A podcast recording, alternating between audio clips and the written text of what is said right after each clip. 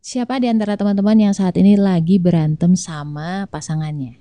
Gimana sih caranya biar kita lebih harmonis dengan pasangan? Karena banyak yang nanya nih, gimana ya kak kalau misalkan kita tuh eh, punya pasangan yang beda banget sama diri kita? Gimana ya caranya biar kita itu bisa menerima gitu. Jujur li ini juga perjuangan yang kita alamin. Kita yang gue di dalam rumah tangga gue.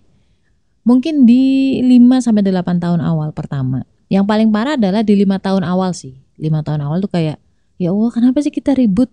kenapa dia marah-marah atau hal yang menurut gue tuh nggak penting untuk jadiin bahan marah-marah. Dan sebaliknya, ini tuh gue berhak untuk marah, tapi dia merasa bahwa lu nggak perlu marah-marah gitu.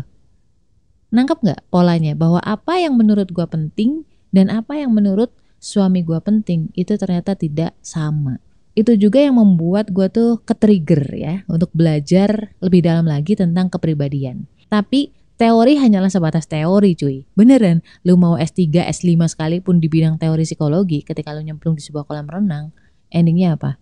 Ya lu harus menyesuaikan diri. Kolam renang itu kan punya wataknya sendiri-sendiri. Sama juga dengan manusia yang memiliki apa ya palung lautnya masing-masing. Asik.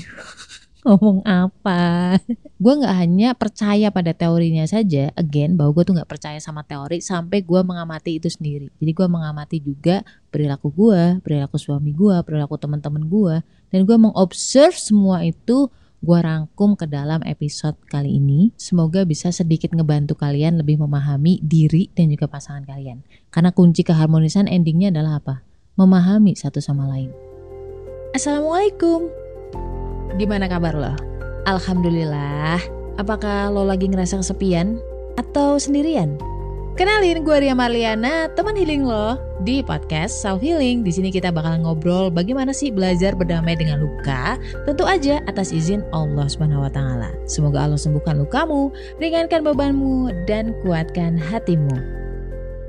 Alhamdulillah keributan itu mulai berkurang ketika kita, saya kita, gue doang sih sebenarnya. gue memahami bahwa gue dan suami gue itu memang tidak sama. Baik secara fisik, secara hormon, secara otak, kinerja otaknya itu tidak sama. Bahkan cenderung kutub utara dan kutub selatan ya. Ibarat kata gue sama dia tuh dikotomi. Kanan dan kiri, atas dan bawah, saling berlawanan. Nah, apa aja yang berlawanan? Kira-kira ini nih. Yang pertama adalah gue tuh seorang introvert dan suami gue itu extrovert. Gue adalah tipe orang ketemu orang lain itu pengen buru-buru pakai topeng kalau nggak ada ember gitu. Gue tutupin muka gue kayak, eh gue nggak gue nggak eksis, gue nggak ada di sini loh gitu. ada gak sih yang introvert separah itu? tipe yang ketemu orang tuh auto ngumpet. Nah sementara suami gue yang mana dia itu ekstrovert itu kudu banget ketemu orang. Kalau nggak ketemu orang tuh bad mood. Nah di weekend biasanya dia butuh main tuh, ya kan, main ke mana lah, di mana ketemu orang, ketemu teman-temannya, ketemu orang baru, ya kan. Sementara gue yang kalau seperti itu akan menjadi drain, sangat lelah. Gue udah senin sampai jumat itu ketemu orang, ketemu customer, gue memilih untuk keruntelan sama bocil, entah gue baca buku, rebahan, ya kan, bikin podcast kayak sekarang ini tuh buat gue tuh healing dan balikin mood banget. Nah gapnya adalah dia itu merasa bersalah kalau misalkan dia pergi keluar itu tanpa gue, tanpa ngajak-ngajak gue. Padahal sebenarnya aslinya gue tuh seneng kalau misalkan dia pergi sendirian aja, nggak usah ngajak gue. Karena gue butuh me time, di mana me time ini tuh tidak ada dia di situ entah sejam dua jam itu bener-bener yang gue me time cuma sama anak-anak doang. Ya anak-anak kan bukan orang lain ya itu circle diri gue gitu. Nah win-win solutionnya adalah karena dia gue perhatiin tuh punya beberapa komunitas kayak camping atau komunitas motor komunitas Vespa gitu ya. Ya udah gue persilahkan dia untuk pergi bareng teman-temannya dan gue pastiin bahwa gue tuh ikhlas dia keluar tanpa gue dan alhamdulillah ketika dia pulang dari acara itu biasanya dia tuh ceritanya panjang bin lebar kayak orang seneng banget lagi menceritakan kesenangannya ketemu si X ketemu si Ono ketemu orang begini ketemu orang kehabisan bensin itu dia ceritain dan itu suatu signal atau sinyal bahwa si ekstrovert ini bahagia dengan aktivitas yang barusan dia lakukan yang bisa mengembalikan energinya oke okay? Jadi lu harus paham dulu nih buat teman-teman yang mungkin introvert dan dia punya pasangan ekstrovert. Dia tuh kadang-kadang merasa bersalah ketika mereka pergi tanpa lo. Coba kamu yakinin bahwa that's fine, pergi aja. Gue akan senang-senang dengan anak-anak. Butuh waktu betul ya. Mudah-mudahan Allah bukakan mata hati kalian biar paham. Karena intinya si ekstrovert itu bisa ngembaliin mood, bisa memperoleh energi ketika berinteraksi sosial, bahkan dengan orang baru sekalipun. Nah, sedangkan si introvert ini kebalikannya, itu akan drain. Bukan berarti mereka nggak bisa, tapi ada masa di mana dia harus menjalani hobinya sendirian. Dan itu bawaan cuy, itu fitrah. Manusia itu beda-beda. Bisa berubah? Bisa. Karena dulu gue pas kecil ekstrovert, pas kecil tuh gue ekstrovert, tapi menjelang dewasa gue nggak tahu kenapa, gimana ceritanya akhirnya gue lebih cenderung recharge energi dengan rebahan di kamar. Nah perbedaan yang mencolok berikutnya adalah beliau itu golongan darah O, sedangkan gue adalah golongan darah B. Lah emang ngaruh mbak? Ya kamu bisa cek lah di Instagram @karaktercintagoldar. Di situ udah gue share lah semuanya. Jadi menurut gue di mata golongan darah B, si golongan darah O ini tuh kalau misalkan minta itu kurang gamblang, terlalu sopan gitu. Saking sopannya, kita mengira bahwa dia tuh nanya doang, ya kan? Padahal di, sebenarnya di setiap tanya itu terkandung suatu maksud ya. Hah gimana sih maksudnya? Contohnya gini, ketika dia nanya, mama nggak makan. Nah kalau misalkan orangnya polos nih, para golongan darah B yang masih sangat polos, itu pasti akan jawab belum atau enggak, ya kan? Mama nggak makan, enggak. Padahal golongan darah O ketika nanya kayak gitu, dia tuh maksudnya adalah dia ngajak lo makan gitu loh, kayak yuk makan yuk mah gitu. Bahasanya harusnya kayak gitu kalau sama golongan darah B. Tapi kalau golongan darah O memang nyuruhnya itu dengan bertanya. contoh lagi, contoh yang lain adalah Mama nggak pengen jalan-jalan. itu berarti dia ngajak keluar, ngajak jalan-jalan.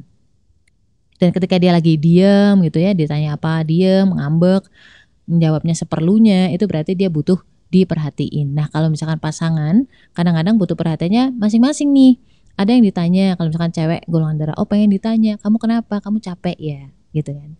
Kalau golongan darah O cowok udah tuh the point aja langsung aja pijitin gitu. Mama nggak ikut camping? Mama mau ikut camping nggak? Gitu kan. Sebenarnya dia nggak ngajak camping cuman dia memastikan kalau aku tuh ikhlas dan ridho ketika dia berangkat camping sendirian. Permasalahannya adalah golongan darah B itu sering jadi people pleaser ya untuk orang-orang yang dia sayangin diiya-iyain, dipaksa-paksain ikut camping padahal sebenarnya enggak, enggak mau.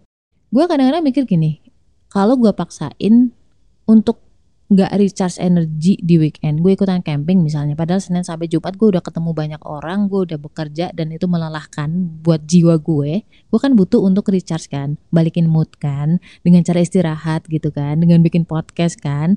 Nah kalau misalkan gue paksain untuk ikutan camping ketemu dengan teman-teman dia untuk ketemu orang baru itu gue bakal drain banget. Bakal lelah banget. Dan kalau misalkan udah lelah gue bisa uring-uringan yang nggak jelas kenapanya karena apa? Karena jiwa gue lelah, karena sebenarnya gue nggak mau, tapi gue terpaksa mau.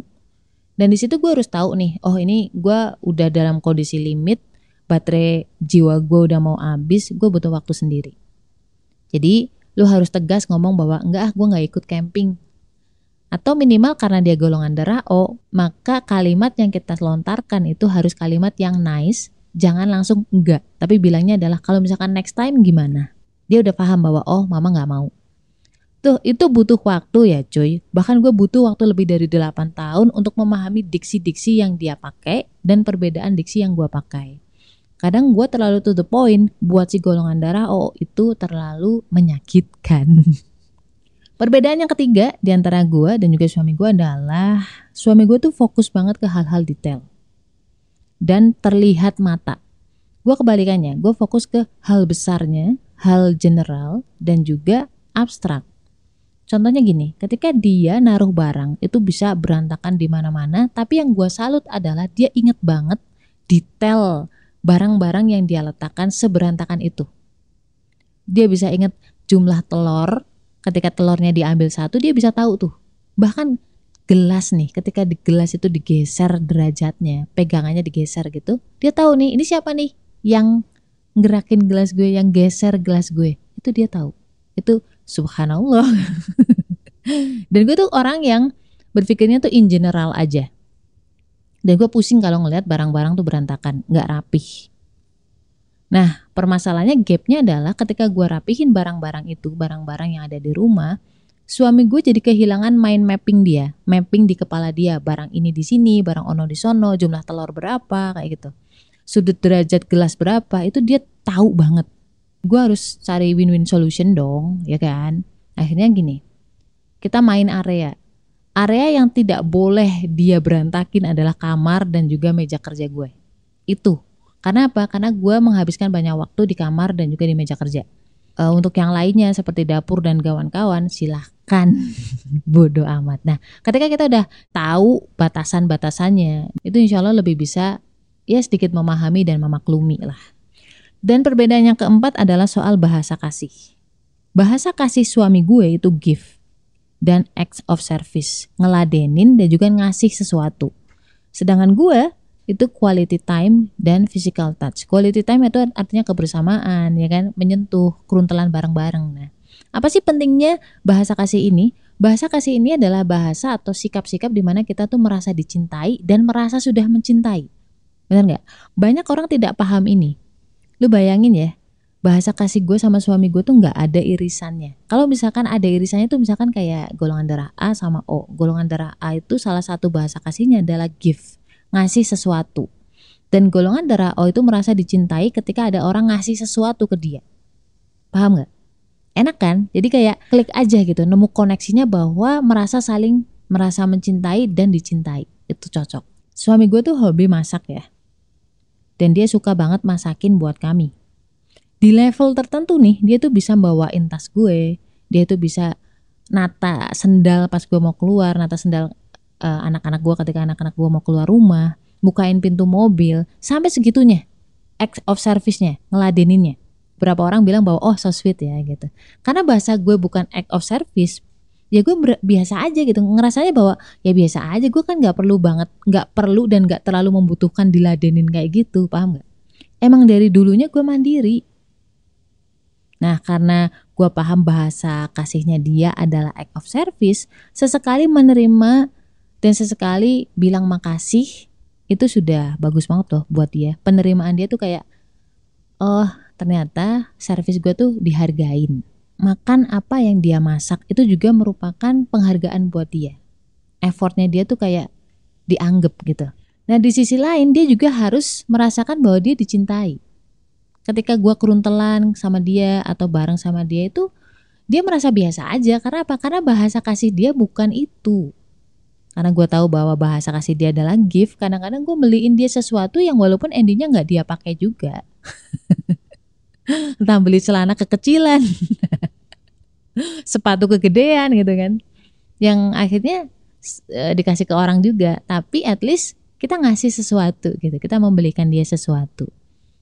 Dan dia merasa dicintai. Ini penting banget loh teman-teman. Karena bahasa kasih ini tuh kayak lu paham apa yang pasangan lo butuhkan dan apa yang lu butuhin dari pasangan lo. Nah terus mbak gimana cara mbak Ria merasa dicintai dong kalau kayak gitu? Sederhana, gue butuh orang. Ketika gue tuh pengen ngomel, tuh ada orang itu gitu.